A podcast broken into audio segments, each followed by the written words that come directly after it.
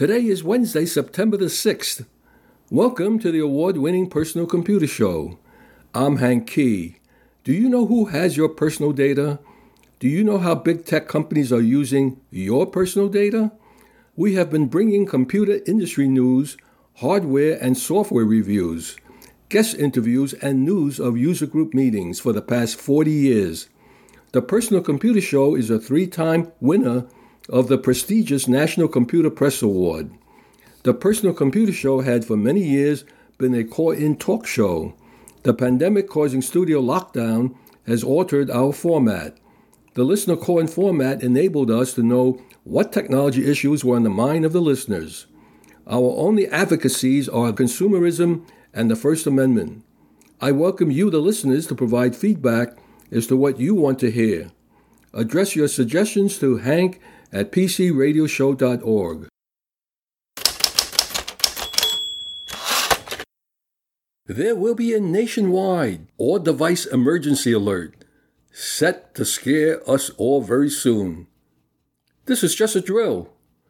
The Federal Emergency Management Agency, that's FEMA, and the Federal Communications Commission, that's the FCC, announced that the organizations have scheduled a nationwide test of the emergency alert system and wireless emergency alerts at approximately 2:20 p.m. Eastern Standard Time on Wednesday, October the 4th. So, try not to be alarmed.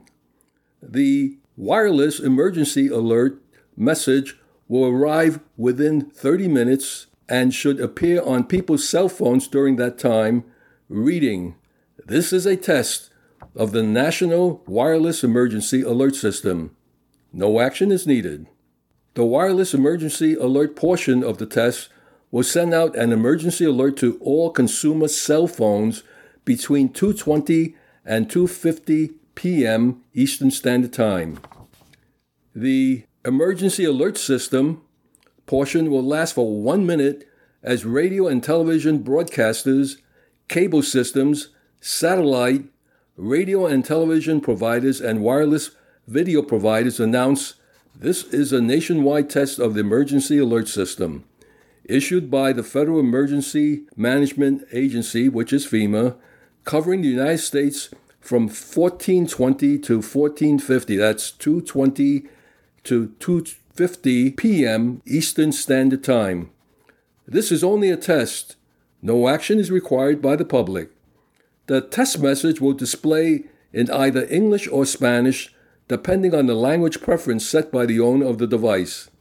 However, if severe weather or another significant event coincidentally occurs, the test will be postponed and rescheduled for Wednesday, October the 11th. So take note of the date on this. October the 4th, there will be a nationwide all device emergency alert. The tests are being planned to guarantee that the national emergency alert systems work effectively in the event of an actual emergency. Let's hope that this test doesn't get largely mistaken as a real national emergency.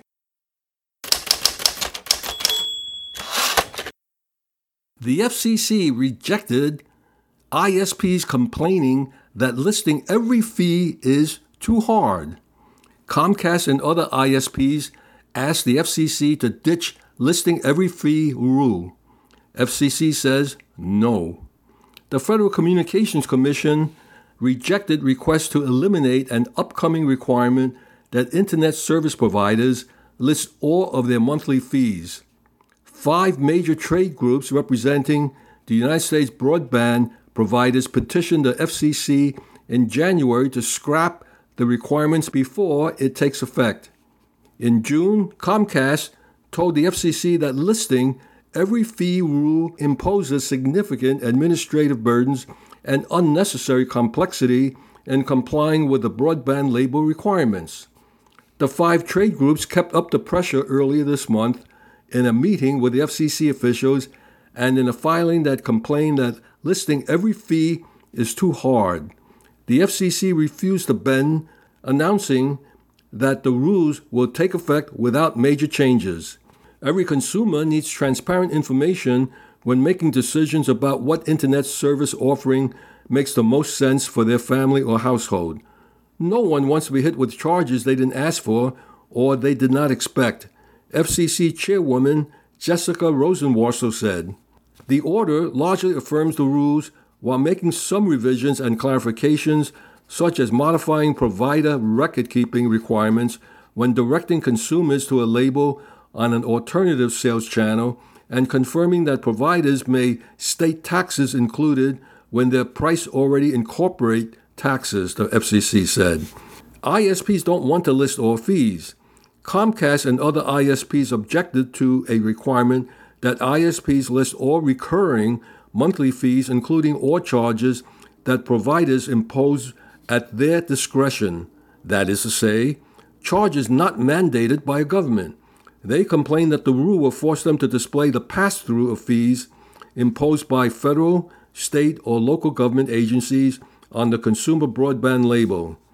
As was previously written, ISPs could simplify billing and comply with the new broadband labeling rules by including all costs in the advertised rates. That would give potential customers a clearer idea of how much they have to pay each month and save ISPs the trouble of listing every charge that they currently choose to break out separately. Rejecting the broadband industry's request, the FCC ordered said, We affirm our requirements that providers display all monthly fees with respect to broadband service on the label to provide consumers with clear and accurate information about the cost of their broadband service. We thus decline providers' request that they not disclose those fees or they instead display an up to price for certain fees they choose to pass through to consumers. Specifically, providers must itemize the fees they add to base monthly prices, including fees related to government programs they choose to pass through to consumers, such as fees related to universal service or regulatory fees, the FCC said. The FCC was ordered by Congress to implement broadband label rules. The FCC is requiring ISPs to display the labels to consumers at the point of sale and include information such as the monthly price, additional fees, introductory rates, data caps, charges for data coverages, and performance metrics. The FCC rules aren't enforced yet because they are subject to a Federal Office of Management and Budget, that's the OMB, review under the U.S. Paperwork Reduction Act. FCC pointedly says ISP can simplify pricing. In its dismissal of the broadband industry claims that itemizing fees would be too confusing for customers and too burdensome for providers, the FCC pointedly noted that ISPs are allowed to use a simpler pricing model. We also disagree that clear disclosure of these fees has the potential to cause significant confusion for consumers and add unnecessary complexity for providers due to the huge variety and quantity of fees on broadband providers. Providers must itemize the fees on consumer bills, and we see no reason why consumers cannot assess the fees at the point of sale any less than they can when they receive a bill. Providers are free, of course, to not pass these fees through to consumers to differentiate their pricing and simplify their label display if they believe it will make their service more attractive to consumers and ensure that consumers are not surprised by unexpected charges. Further, we are not persuaded that it will be burdensome for ISPs to itemize on the label those fees they opt to pass along to consumers above the monthly price, particularly since providers acknowledge being able to describe such fees to a consumer over the phone and on a consumer's bill once the consumer subscribes to service. We also find that such burdens are far outweighed by the benefits to consumers when they are shopping for service. ISPs could alternatively roll such discretionary fees into the base monthly price, thereby eliminating the need to itemize them on the label. Separately, the order said the FCC rejected a wireless industry request to include potentially complex and lengthy details about data allowances on the label, and instead affirmed that providers can make those details available to consumers on a linked website. To maintain simplicity, the labels must identify the amount of data included and disclose any charges or reductions in service for any data used in excess of the amount included in the plan, the FCC said. Well, in New York State, one of the surcharge fee is for the New York State 15% business tax.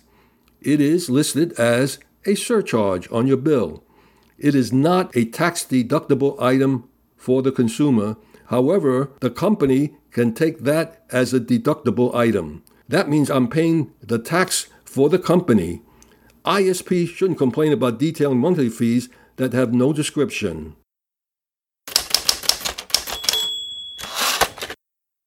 The FCC approves a plan to make wireless home internet even faster and bring it to more Americans. The Federal Communications Commission took the next step in speeding up wireless home internet last week. The FCC approved testing for a new 6 GHz band, a faster version of the current wireless home internet bands, according to telecompetitor. The 6 GHz band would create more airwave space for companies wanting to sell wireless home internet. This means less competition among signals and faster, more reliable internet connectivity for users. The new 6 GHz band offers four times the total space available with the available 2.4 and 5 GHz bands. Wi Fi fishers hope that even after 6 GHz routers become more common, the sheer amount of space will keep signals fast and strong. In 2020, the FCC voted to open up spectrum space in the 6 GHz for unlicensed use, including standard power operations and low power indoor operations. The vote, according to The Verge, is the biggest spectrum addition since the advent of Wi Fi in 1989. At that time, it was limited to indoor use only. Now, in 2023, the FCC has approved plans to use this for full power outdoor use to deliver wireless home internet. Right now, the FCC has approved 13 companies to test this internet, including Google, Nokia, Qualcomm, and more. The important thing for cord cutters looking at using wireless home internet is this new 6 GHz standard offers greater range versus current options used by many home internet services. This could bring wireless internet to move cord cutters who currently live outside of the ranges that current wireless options offer. Currently, this FCC approval is for testing, but it is the first step to making this commercially available to Americans looking for new internet options.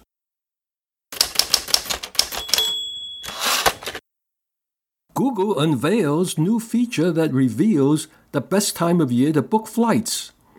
Travelers are forking out big money for airfares at the moment, but a new Google tool may help with snagging cheaper flights.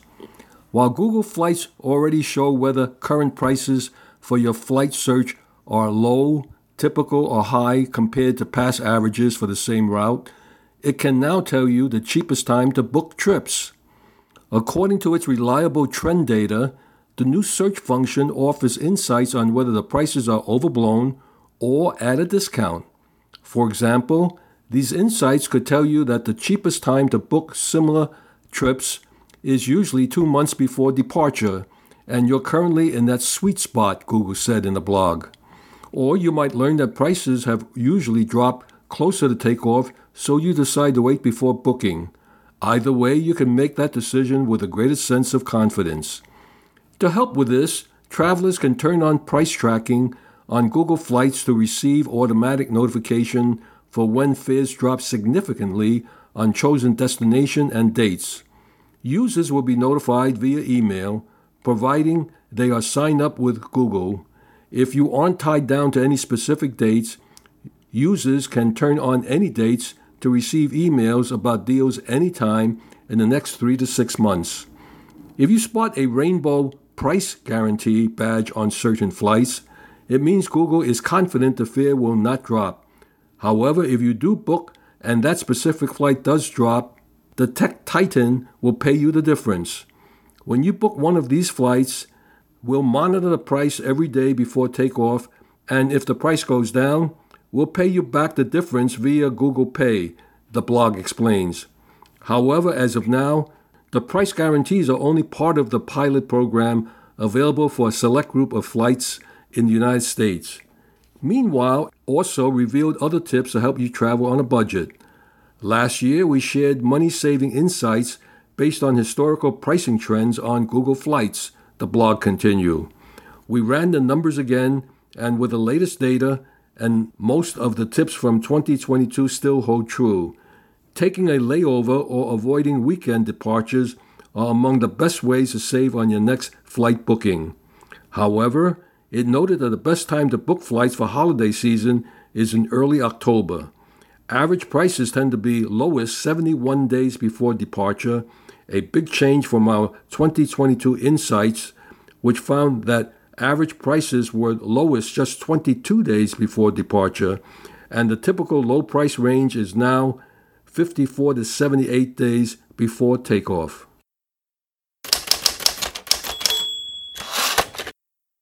OneDrive is the latest cloud provider to kill unlimited storage. Microsoft is putting a cap on OneDrive for business storage, which is Plan 2 for new customers. Microsoft has discontinued its unlimited cloud storage offering with OneDrive for Business Plan 2. New users are now limited to OneDrive for Business Plan 1 if they don't want to subscribe to the entire Microsoft 365 suite, but cloud storage is limited to 1 terabyte. Nonetheless, existing OneDrive for Business Plan 2 users will be able to keep their offer for the time being. Some of the big names in the cloud storage service have learned the hard way that there is no such thing as a free lunch. If you offer unlimited storage, a few people will take you at your word and start hoarding files. That is why Google ended unlimited storage for photo users two years ago. And most recently, Dropbox followed suit by killing off its unlimited storage plan for its business oriented advanced option.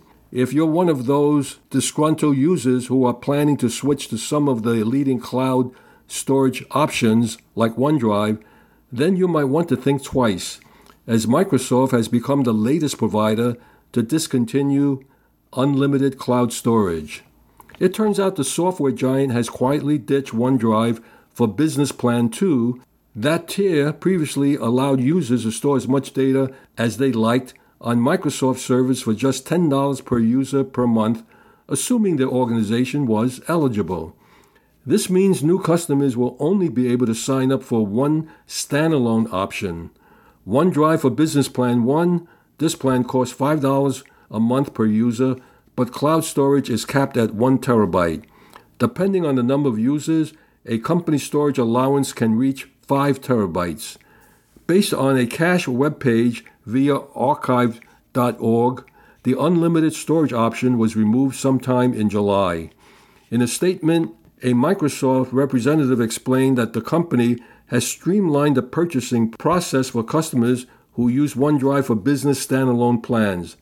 That said, Microsoft will continue to allow existing OneDrive for Business Plan 2 subscribers to renew their license and add users. The Redmond based firm didn't say why it's killing off a beloved OneDrive tier for businesses that don't want to subscribe to the entire Microsoft 365 suite. Microsoft has done this before when it discontinued unlimited OneDrive storage for Office 365 customers in 2015. These types of offers are a great way to attract new customers, but they're not sustainable in the long run. Still, a terabyte of storage is still more than enough for most people, but the removal of the unlimited tier is a blow to Microsoft's competitive position in a crowded cloud storage field. Microsoft is killing off WordPad in Windows. WordPad is a basic word processor available in every version of Microsoft's operating systems since Windows 95. It can be used to create and modify documents. Although slower to load than Notepad, it can handle graphics and rich formatting, unlike Notepad, along with handling larger files. WordPad is well preferred for taking quick notes and text based writing. WordPad is a free word processing program included with all Windows computers. Because Windows already has a built in word processor, one does not necessarily need Office Word for basic word processing tasks. Word has many advanced features that WordPad lacks, but those features are not necessary for the simple tasks of basic word processing. Unfortunately, Microsoft is dropping WordPad, which was released in 1995. They are now recommending you use Notepad, which is only a text editor. Microsoft has announced the imminent demise of WordPad in Windows. The application won't be receiving updates moving forward. Microsoft has quietly announced the end of WordPad for Windows, urging users to migrate to Microsoft Word or Notepad for document editing in different formats. Although Microsoft Word is the app of choice when it comes to viewing and writing documents, Windows 10 ships with Notepad and WordPad, which, while not as powerful as the Office app, but they can be quite useful in many scenarios. It's difficult to say if the move will impact a significant portion of Windows users. As Microsoft has mentioned, there are other alternatives to WordPad out there. That said, the software does have historical importance. It's shipped with Windows 95 along with the first version of Internet Explorer. It replaced Microsoft Write as the basic word processor that comes bundled with Windows almost three decades ago. Although WordPad has received a few minor updates over the years, it's mostly a relic at this point since its functionalities have been surpassed easily by alternative and arguably better software. It could have been useful for people who wanted a free word processor capable of handling rich text formats but even those can now be managed through the Office web apps available for free on the cloud. Those who prefer to leverage software installed locally on their machine can also use open source suites like LibreOffice. However, they can only be useful in their own category because even though their names are similar, they both have different purposes. For instance, WordPad is a word processing application that supports formatting and several other rich text features, while Notepad is a text editor meant only to write plain text.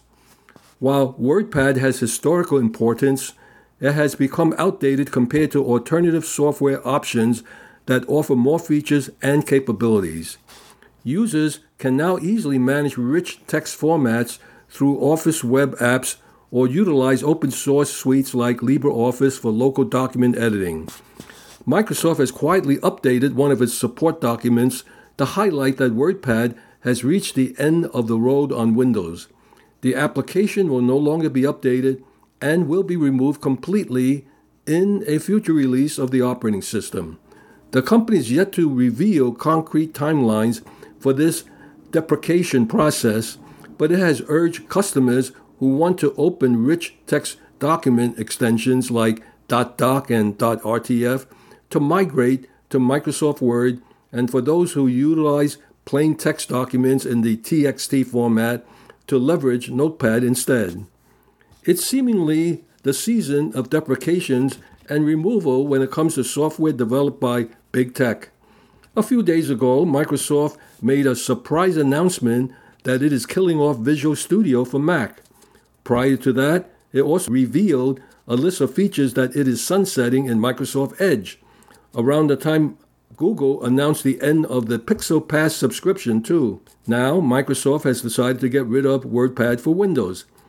This is analogous to replacing the Honda Fit with the Bugatti Chiron as a commuter vehicle to get to the railroad station each working day. Remember, what big tech giveth for free, they can also take it away with or without notice. There is really no free lunch.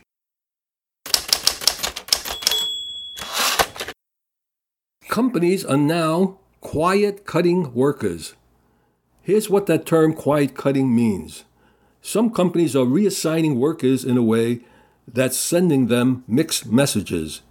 Emails informing employees that their current job role has been eliminated, but that they have not been fired, are leaving those staff members with a feeling of confusion, fear, and anger.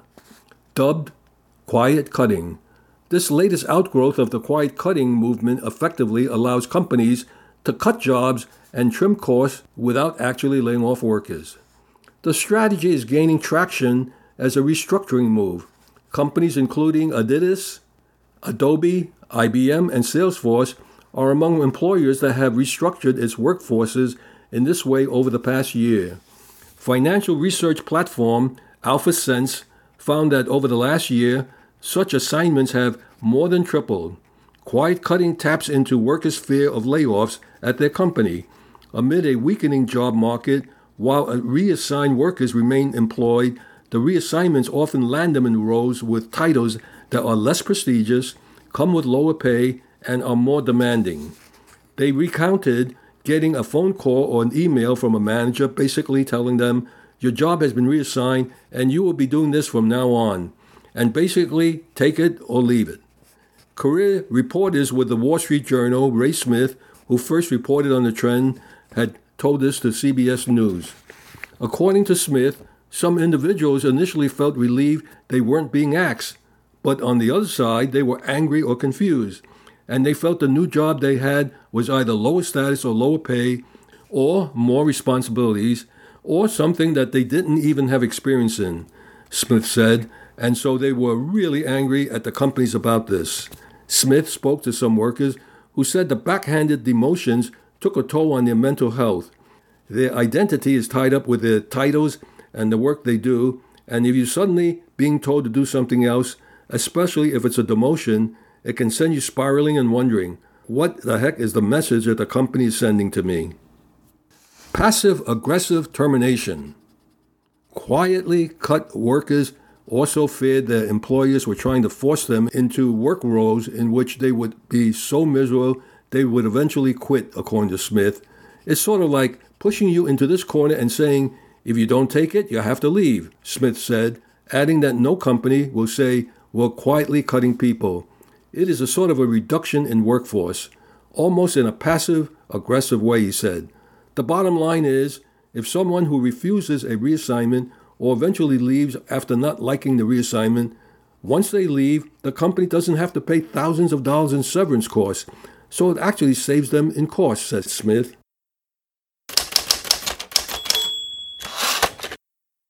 Presenting the IT Pro Series with Benjamin Rockwell. This is Benjamin Rockwell, and now it's time to get down to business.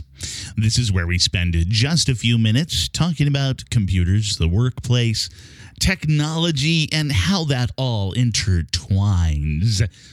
Dennis reached out to me with a question Can, or rather, should I use my company issued laptop for personal usage outside? Outside of business hours? Do I need management permission or is this a given attitude? Let's let's start off with the official side. Okay, the, the, this has to do with clear policies and guidelines. And yes, some companies have clear policies that go in one direction or the other. They talk about uh, just completely prohibiting or restricting the use of company resources for personal activities. So, in that case, follow those. Other companies say, yes, you can go ahead and do it. Others, well, eh, you know, it, it goes in that middle line where they don't really say it and they don't really not say it. And there's, you know, there's a lot of talk. You know, some eh, some companies say, "Go ahead, do it all you want, as long as it doesn't interfere with work responsibilities." And eh, just use moderation, just use discretion you know, I, I'm I struggle with the latter part, and that's what most of the rest of this is going to be about. For starters, we, we have to talk about security. We have to talk about confidentiality. And when you started with wherever you're working at, you are dealing with a company where you want to remain secure. You want the company to remain secure. If the company is secure, you have a future. If you open up the company to malware. You you go and this is on your personal time and you open up the company to malware, you could wind up getting in trouble for something you did in your off hours. that's not good. All right. So there are all kinds of different security measures that they put in place, and they've got anti-malware software, and they've got all of this, uh, all of these different firewalls and everything else that'll shut things down. This doesn't matter all of all of the different things that are going on here are really of concern. And, and that security issue needs to be thought of first. Then we talk about confidentiality. Okay, let's let's be real. The IT department, yes, they they probably are not going after your individual computer. But do you want to put anything on your work laptop? that has to do with your personal finances, your uh, personal uh, interests uh, after hours? Do you want to uh, get involved with all kinds of Facebook mm, conversations? Uh, I'm using a very soft word there conversations uh, on a company associated laptop. See, people can see what you're doing. Your management may be able to see what you're doing. So you're dealing with all sorts of sensitive personal information. You're engaging in activities that your boss has no need to know. And then we get into the next level. We have to talk about work life balance. So, yeah, you've got your work laptop. Why are you introducing life into work? Why are you choosing to blur the boundaries between your work and personal life? See, this direction can lead to all kinds of problems. It can lead to burnout. It can lead to stress. I've heard this time and time again from people where they they've blurred that line and you don't want any part of blurring that line. You need to be carving out a dedicated time and location for personal away from any of the work devices. I have a company issued smartphone, and I am on call at certain times uh, about every every month or so. I am on call. And when I'm on call, I will carry around two cell phones two smartphones. I'm carrying these around because I separate my work from my personal activities. During the rest of the time, during the rest of the month, I can separate, I can disconnect from all of the professional obligations, and I can rebuild and rejuvenate myself for the next day's challenges. So, where does my work phone sit? It sits on my desk. When I'm not on call, I'm choosing to maintain the life part of my work life balance. Lastly, uh, we have to talk about professionalism and perception and using your company laptop for anything outside of work hours may reflect poorly on your professionalism and your commitment to the company, to the job. It may give people this idea that you're not fully focused on your work responsibilities. Look, I know there are times when we goof off and there are times when we do things that are apart from work. But do you want a whole lot of that sitting on your laptop? Do you want at a point in time for somebody to be looking at your laptop and they see all of this different stuff? Look, it, it may seem like it is harmless to catch up on your personal emails, to browse all of the different social media on your laptop. It may seem like it's not a big deal, but I want you to remember that it's important that others may look at this completely differently. And it doesn't matter whether it's IT, your colleagues, or your boss, they may question your dedication. They may wonder if you're truly prioritizing work over personal or if you're allowing your personal to impede on the value that you deliver to the company. That can get kind of scary, kind of in a bad place that you don't want to go. Dennis, thank you for reaching out on that question. This is Benjamin Rockwell. Hank, back to you. Thank you, Benjamin.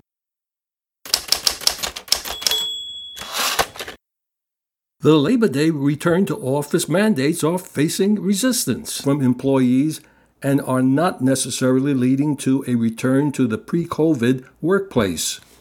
While employers may want people back on the premises for the benefits of in person collaboration and serendipitous conversations, employees have valid reasons for pushing back against a full return to the office. The trend is many companies are requiring employees to return to the office. This shift comes after a period where many companies offered remote work options during the COVID 19 pandemic. According to the Flex Report, which tracks employment from 4,000 companies globally, more than half of employees still aren't in the office full time. Even after three years of companies cajoling, enticing, and demanding their return, the report also found that a third of employees are in hybrid remote arrangements. This information suggests that despite companies' efforts to bring employees back to the office, a significant portion of the workforce continues to prefer remote or hybrid work arrangements. It's worth noting that the transition back to the office is a complex process that requires considering the preferences and needs of both employers and the employees. Some companies have successfully implemented hybrid work models that combine remote and in office work, allowing employees to have more flexibility while still maintaining some level of in person collaboration. This approach recognizes the benefits of remote work while also acknowledging the value of face to face interactions and teamwork. According to recent reports, office vacancy rates have reached an all time high this year, exceeding 20% in certain major cities. This indicates that a significant number of office spaces are currently unoccupied. Additionally, a new Bankrate survey revealed that 81% of employees expressed a desire for a permanent hybrid work week. This suggests that a majority of employees are interested in having a reduced work schedule, potentially allowing for more flexibility and work life balance. These findings highlight the evolving preferences of employees regarding their work arrangements. The high office vacancy rates may be a reflection of companies re evaluating their real estate needs as they adapt to changing work dynamics and employee demands. The desire for a hybrid work week indicates a growing interest in alternative work schedules that prioritizes flexibility and well-being. As companies continue to navigate the post-pandemic work landscape, it is likely that these employee preferences will influence the decisions made by employers regarding office space utilization and work schedule options. In the wake of the COVID 19 pandemic, the workplace has experienced a transformation that has redefined our understanding of work life balance and productivity.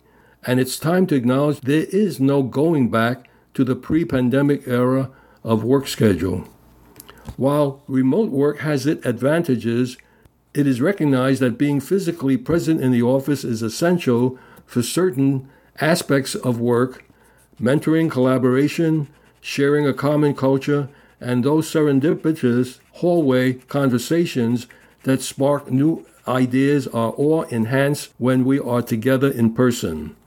These invaluable interactions foster creativity, innovation, and teamwork, which are difficult to replicate through virtual means. Research has shown that relying solely on platforms like Zoom can be a creativity killer.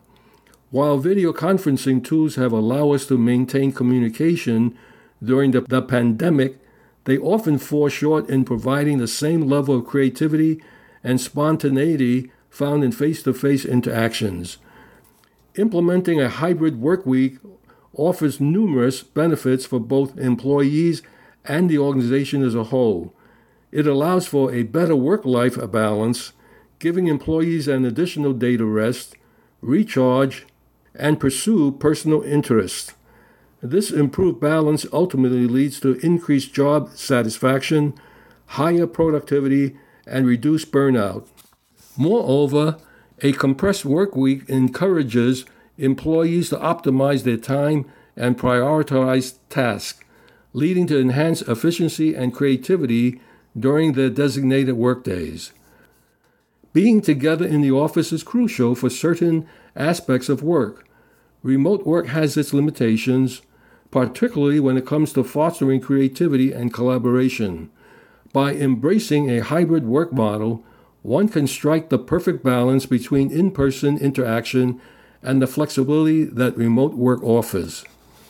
In recent times, remote jobs have become a significant part of our work culture, and it's evident that they are here to stay. It's not just about the conveniences of remote work. Research has shown that employees are more productive when working from home, with the elimination of commuting adding valuable hours to their days. The push for remote work reflects a deeper issue, a lack of trust from employers which is further highlighted by the success of the hybrid work week. Studies have consistently shown that productivity remains the same or even improves with a reduced work week, while employees experience reduced stress and improve work life balance. Back to the office mandates can feel arbitrary, indicating a lack of confidence in employees' ability to perform their duties remotely. This lack of trust can be demoralizing and detrimental to employees' morale.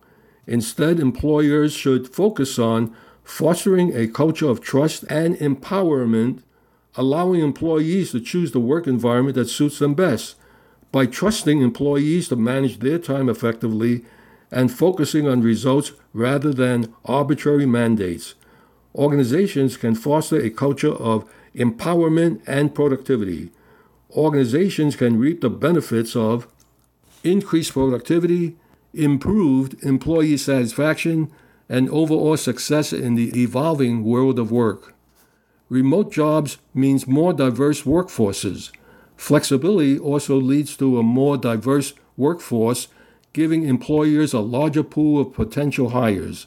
Women, especially those with kids at home, along with people of color, are more likely to prefer remote work.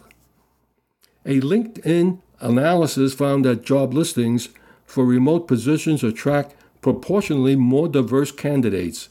Indeed, women are participating in the workforce at unprecedented levels right now, with new records set in April, May, and June.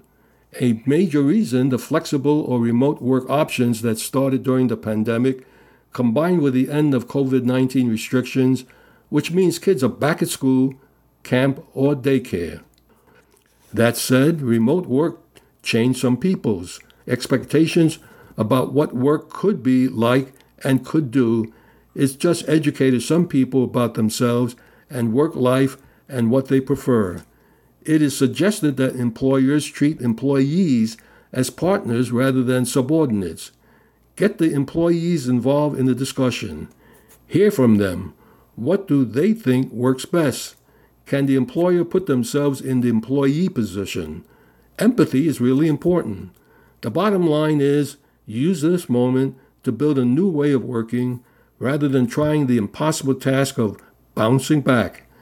This does not necessarily mean doing away with the office altogether, but it does mean letting go of obsolete ideas and rethinking the structure of the workplace. Only then can we figure out a workplace that truly works for all of us.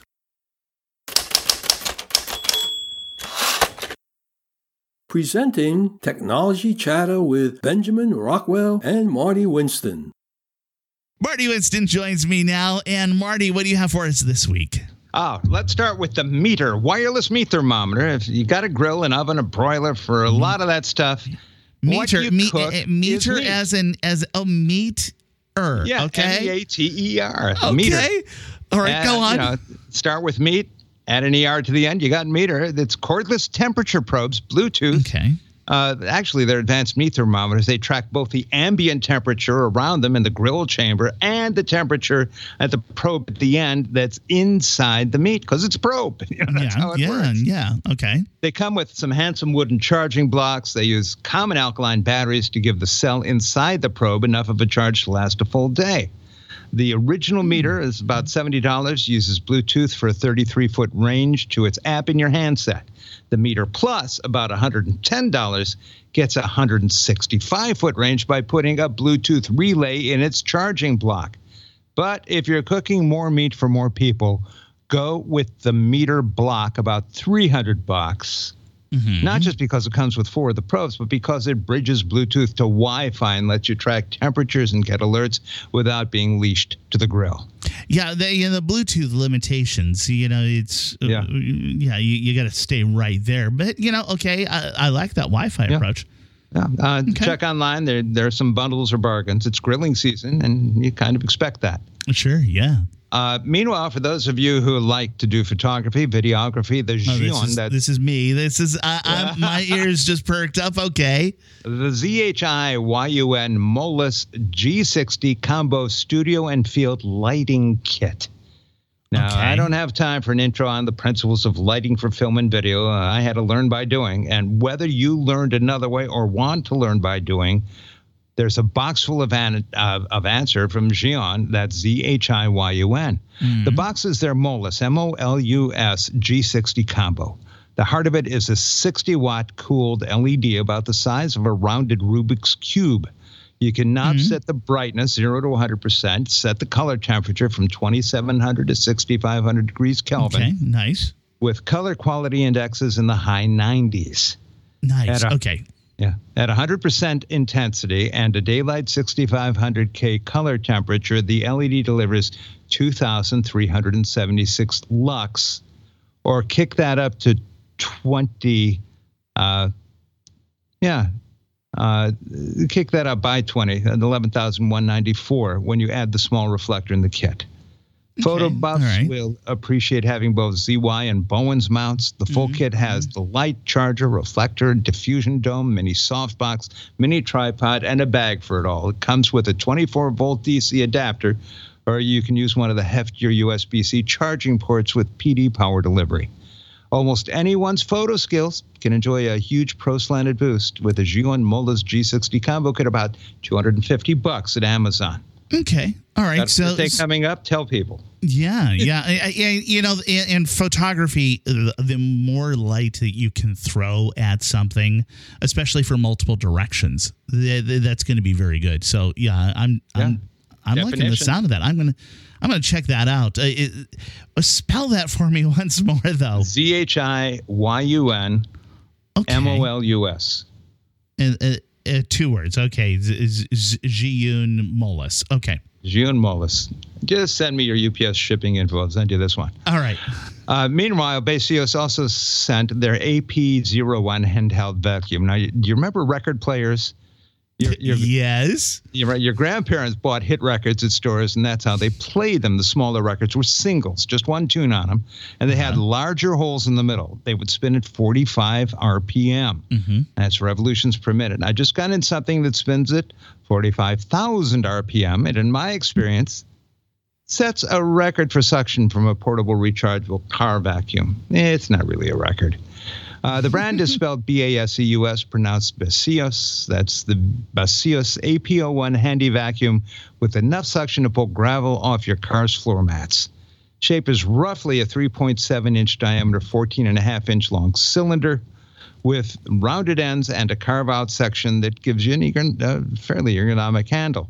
It has a slide in flat snorkel nozzle with a slide on brush head. It uses removable dust bags. That's kind of cool for these little guys. Mm-hmm. You can empty them or you can reuse them if you want or just throw them away. It comes with 15 of them.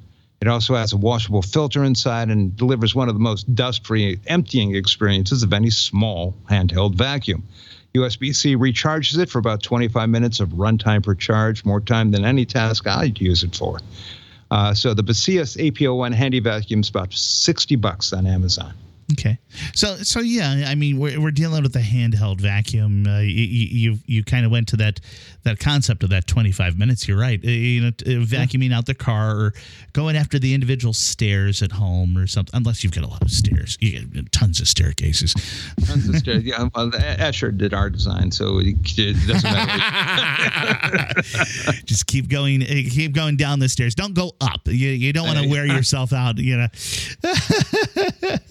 Sideways works. Yes. Ah.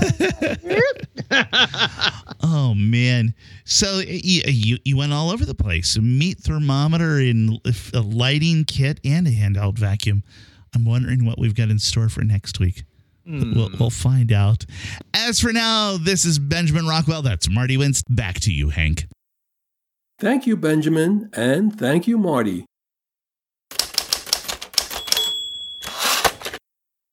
Public service announcements. Computer Club meetings in the New York, New Jersey, Connecticut, tri state region. Log on to the club website for more information on remote meeting ID.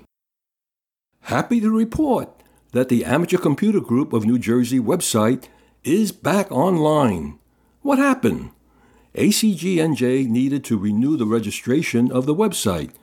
They could not locate or reach the club member who is the website administrator. He had for years maintained the website. The club had difficulty with GoDaddy as they won't deal with anyone else other than the listed administrator. They finally were able to locate the club member administrator, and the site and data are back online. A valuable lesson learned for all other clubs. TED Ed Connect has a meeting Thursday, September the 7th. The time of the meeting is 7 p.m., and it is an online virtual meeting via Zoom. Their website is wpcug.org. The Long Island Macintosh Users Group meets Friday, September the 8th. Meeting time is 7 p.m. Online virtual meeting via Zoom, and their website is limac.org. The Kings Bite Computer Club meets Tuesday, September the 12th. Meeting time is 7 p.m., and they meet at the Park Plaza Restaurant located at 220 Cadman Plaza West in Brooklyn. For more information, the phone number is 347 278 7320. The New York Amateur Computer Club meets Thursday, September the 14th. Meeting time is 7 p.m. Online virtual meeting via Zoom, and the website is nyacc.org. The Brookdale Computer Users Group meets Thursday, September the 28th. Meeting time is 7 p.m online virtual meeting via Zoom, and their website is bcug.com. The Amateur Computer Group of New Jersey meets Friday, October the 6th. Meeting time is 8 p.m. It's an online virtual meeting via Jitsi, and the website is acgnj.org.